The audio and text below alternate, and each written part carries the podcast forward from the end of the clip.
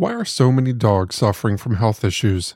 Actress Katherine Heigl, who's helped over 16,000 dogs through her foundation, says she's seeing more issues with dogs' joints, odors, and health than ever before. After doing a ton of research, she feels there's one place we can look to improve any dog's health their food. What she discovered is that the way many dog foods are made can actually create toxins that could be wrecking our dog's health and this is true even for many premium brands. Fortunately, she found that just by adding a few special superfoods to her dog's food, she saw huge transformations in their health. She's made a 20 minute video explaining step by step how anyone can do the same thing to see incredible changes in their dog's health. Reflecting on this, I decided to follow her advice, and I noticed profound changes in my own dogs enhanced energy, healthier skin, and an overall younger demeanor. It's truly heartwarming to see them so vibrant and full of life. Go to badlandsfood.com slash hometown and watch Katherine's video right now. Again, that's B-A-D-L-A-N-D-S F-O-O-D dot com slash hometown. When you need mealtime inspiration, it's worth shopping Kroger, where you'll find over 30,000 mouthwatering choices that excite your inner foodie. And no matter what tasty choice you make, you'll enjoy our everyday low prices, plus extra ways to save, like digital coupons worth over $600 each week. You can also save up to $1 off per gallon at the pump with fuel points. More savings and more inspiring flavors make shopping Kroger worth it every time. Kroger, fresh for everyone. Fuel restrictions apply.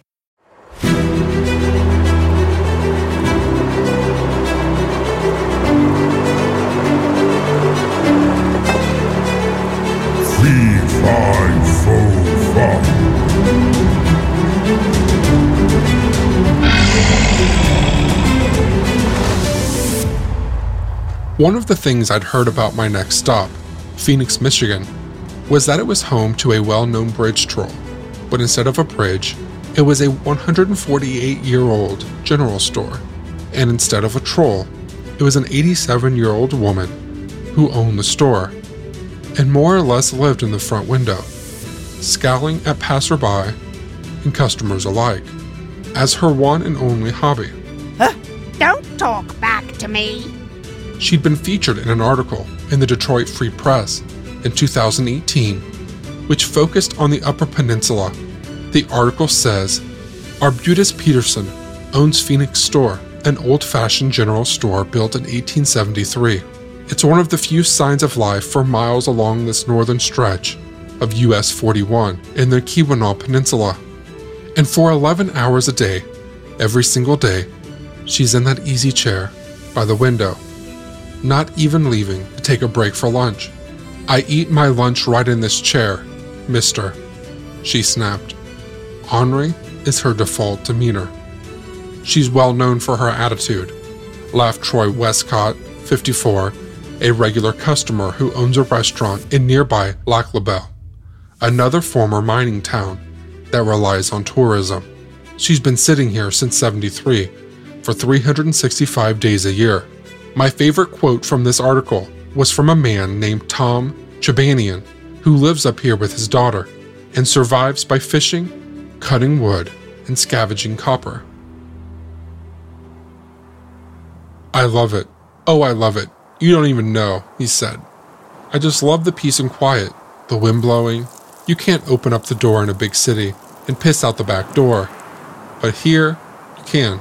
If I were in Donkin, I might have joined Sir Tom to hear the soft wind blow and to urinate off his back porch in primeval glee. But I was in Phoenix, so I was in Arbutus's store for a refill on pop, and also to see if she was as mean as the Free Press said she was. She was exactly where they said she'd be, up against the window in her chair, but she wasn't mean at all. She was quiet and reserved, but pleasant and even a bit friendly. And the store itself was cool, a little slice of early modern America, with coolers and cabinets, more than a hundred years old. There's a lesson in this.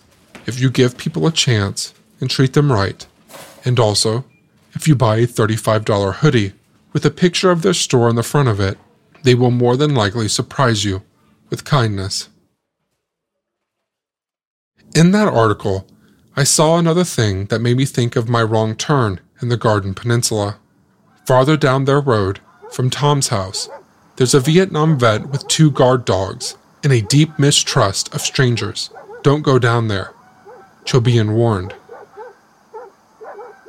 It's possible that this is all that I was sensing in the dark woods near Fayette.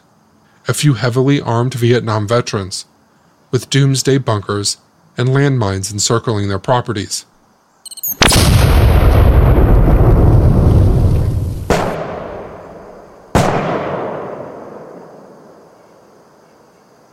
It felt more sinister than that, but who knows? Anyway, Arbutus mentioned another place I should see, and her son directed me across the street to the former Phoenix Church, which appeared to be closed. I tried the door anyway, and it opened. And when you go inside, you can't really go inside. It's like a life size diorama glassed in at the entrance and outfitted for the next Eucharist, which will never actually occur. Three wax figures stand along the center aisle a priest, an altar boy, and a young girl dressed in white for her first communion. Basically, it's a ghost church, and a pretty good one, but the rest of the ghost town of Phoenix appears to have gone the way of Gregoryville, and even the spookiest former house of worship does not a ghost town make. Also, the Phoenix General Store is obviously alive and kicking, and being dead in the first place is quite a key part of this whole ghost town equation. As I was standing there, trying to figure out this weird miniature wax communion was spooky, cool, or neither, my body tapped me on the shoulder, and in a language we all know, said to me, It's time, which is when I walked outside for the nearest bathroom and discovered the second sanctuary of the Phoenix Catholic Parish, far in the back of the lot. I'm referring to, of course, to what is commonly known as an earth closet, a mud hut, a thunder pavilion, or you may call it an outhouse. It was here where, through a blessed miracle unrivaled by the wonders of the Shrine of Lourdes, that I said a remorseless goodbye to two days' worth of pastries then paid for that relief in a little donation box with a handful of change.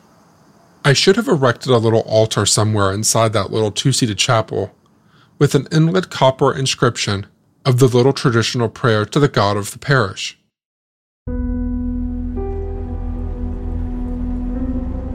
About five miles north of Phoenix, back near Lake Superior, is a small monastery tucked away in the woods, with a bakery in front of it where four devout men with beards had given up their independence, as well as the possibility of marriage and the pleasures of sex, all for the purpose of making you breakfast. It's called the Jam Pot, and the line stretches around the front of the building. I have no idea where all of these people came from. The religious order responsible for the Jam Pot is the Society of St. John, and I asked one of the monks to explain to us just briefly, the nature of this affiliation, which he gracefully agreed to do. Not two miles away, on the same road as the jam pot, was another jam place, called the Jam Lady, that looked abandoned.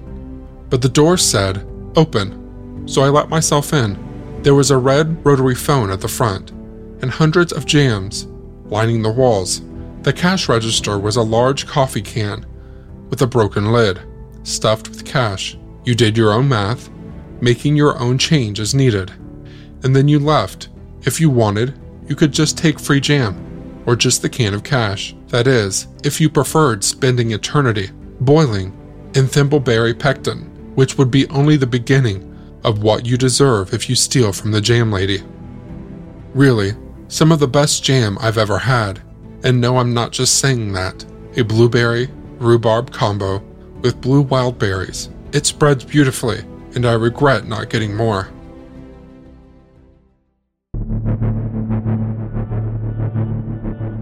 Twenty minutes north of Keweenaw's unofficial jam district are the remains of Central Mine, which is, I am pleased to say, an honest to God ghost town It has industrial ruins, a ghost church, and a quaint little neighborhood of ghost homes, some of which you're welcome to explore. Central was the first profitable mine in Keweenaw, and also one of the first major mines to close, running only from 1854 to 1898. According to Monette, because of the great prominence of Cornish people in this community, Central Mine was referred to as Keweenaw's Duchy of Cornwall or Little Cornwall. The Cornish were known for singing in their skips, in different musical parts, on their way in and out of the mines, like the whole whistle while you work vibe, but in real life and without a whiff of irony. It sounds awesome. Monette says, next to talking, the cousin Jack, a traditional name for Cornishmen, loved to sing. Few had formal training, but volume was considered compensative to lack of polish. To translate, if you couldn't sing well, you better sing loud. The Cornish sang on their way to work and blended their song into choirs as the main car took them down the shaft. It must have been quite an experience to hear the strains of Rock of Ages gradually fade as the singers were lowered underground. The old timers that sang at a central mine funeral could move a man with the heart of a stone. The pallbearers carried the coffin between them, slung on strips of cloth, and the people left the church. And as the people left the church, the men began the dolorous words of Nearer, my God, to thee, and continued through the verses until they reached the gravesite at Eagle Harbor Cemetery, until you heard the Cornish singers, their rich, natural baritones echoing from the bluff back of Central Mine, and seen them stand bowed before an open grave in the cemetery. You can't know how truly beautiful and dignified the burial service can be. Company housing in Central Mine consisted of rows and small neighborhoods of primitive cabins. The little company built log or wood frame homes did not contain many comforts. Employee homes were built cheaply. A coal heating stove was almost unknown. All used wood. Men sawed and split their own wood, and frequently had to first go out into the woods to cut down trees. The houses were poorly built, and outer or storm windows were unknown.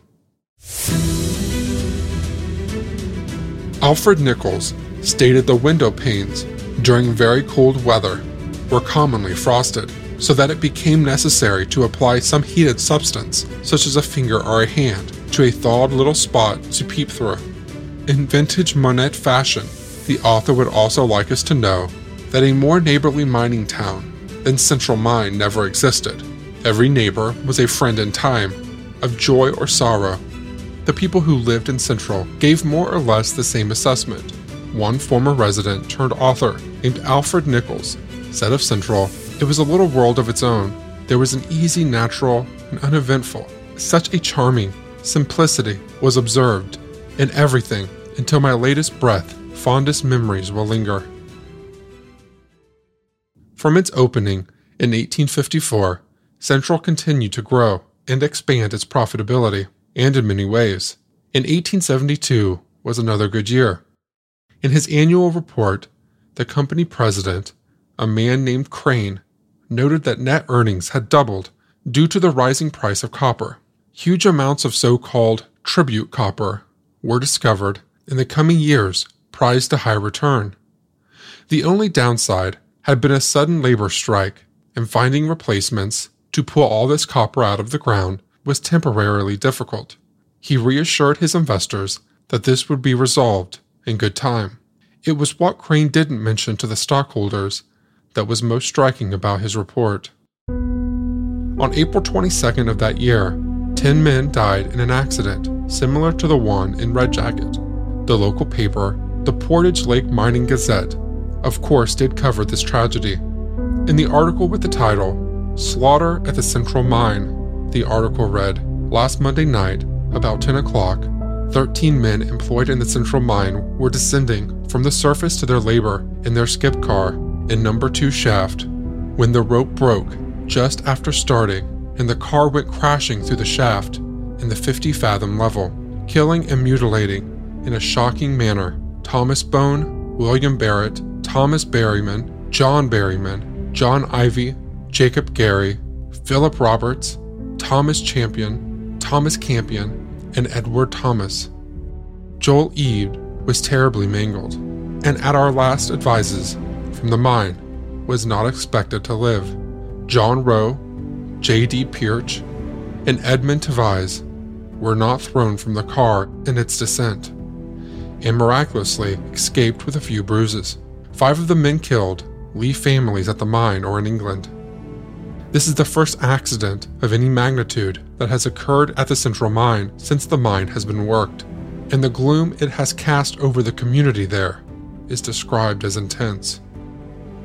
I asked Dylan if investors cared about tragedies like this, if they felt any sense of responsibility to the well being of the miners, or the ethical operation of the mines. In terms of the investors, they'll pretty much give me my money. I don't care what goes on with the mine. The mine captains themselves, they really had to had to balance the corporate interests with maintaining the mine. Because you know it's easy for people hundreds of miles away to say, "We want this done, we want this done, and we want it to cost this much." The presidents, though, the people that the board appoints, board members that they let have the reins, they're all, for the most part, in it to line their own pockets. But uh, the investors, for the most part, they took a very, very hands-on or hands-off approach. They weren't very interested in the mine's operations. All they were interested in is that it was, in fact, operating and getting them money. Similar to Fayette, a number of the buildings in Central are open for you to explore. I took a video in one that irritatingly cuts off at the two minute mark before I made it up the stairs, but you get the general idea. After a few hours of wandering Central alone, without having seen another person for most of the day, I approached the visitor center, just looking for human interaction. There were no cars in front, but I heard a murmur of voices as I approached the front door. As I opened the door, the voices grew louder, but when I stepped inside, I was alone. A video was playing in the back room. I quickly skimmed the handful of exhibits and went back to my car. One of the tough things in the UP this time of year is accommodations. On that day, everything was expensive or booked, or a hundred miles away, and you can't really just hop on your phone to search for places because your phone doesn't work. So, leaving Central, I figured I'd just drive to the nearest living town, Eagle Harbor, about 20 miles away, in the hopes that something would be open, and if it was, I would pay the going rate. It's hard to really express just how spaced out everything is up here. Remember, if this were its own state, which is pretty large enough to be, it would be the least populated state in the Union. And without service, you just have to guess and go which is really quite fun when you do find something, which I did in Eagle Harbor. At the back of the harbor of the Eagle, looking out through the two prongs that partially enclose it, is Fletcher's Otter Belly Lodge. And when I pulled in, a campfire was already burning on the motel beach. There was one restaurant within 20 miles, it was blocks away. I ate planked white fish, probably drank too much, and had too much pie. Afterward, I settled in with another drink at the fire and it was very simply enlivening. I figured this must be what Lawrence of Arabia felt about every Coke he ever had. In the rippling sands of the Negev Desert, I fell asleep on the beach. In my next episode, I'll be leaving Eagle Harbor for Copper Harbor at the northernmost tip of the Keweenaw Peninsula.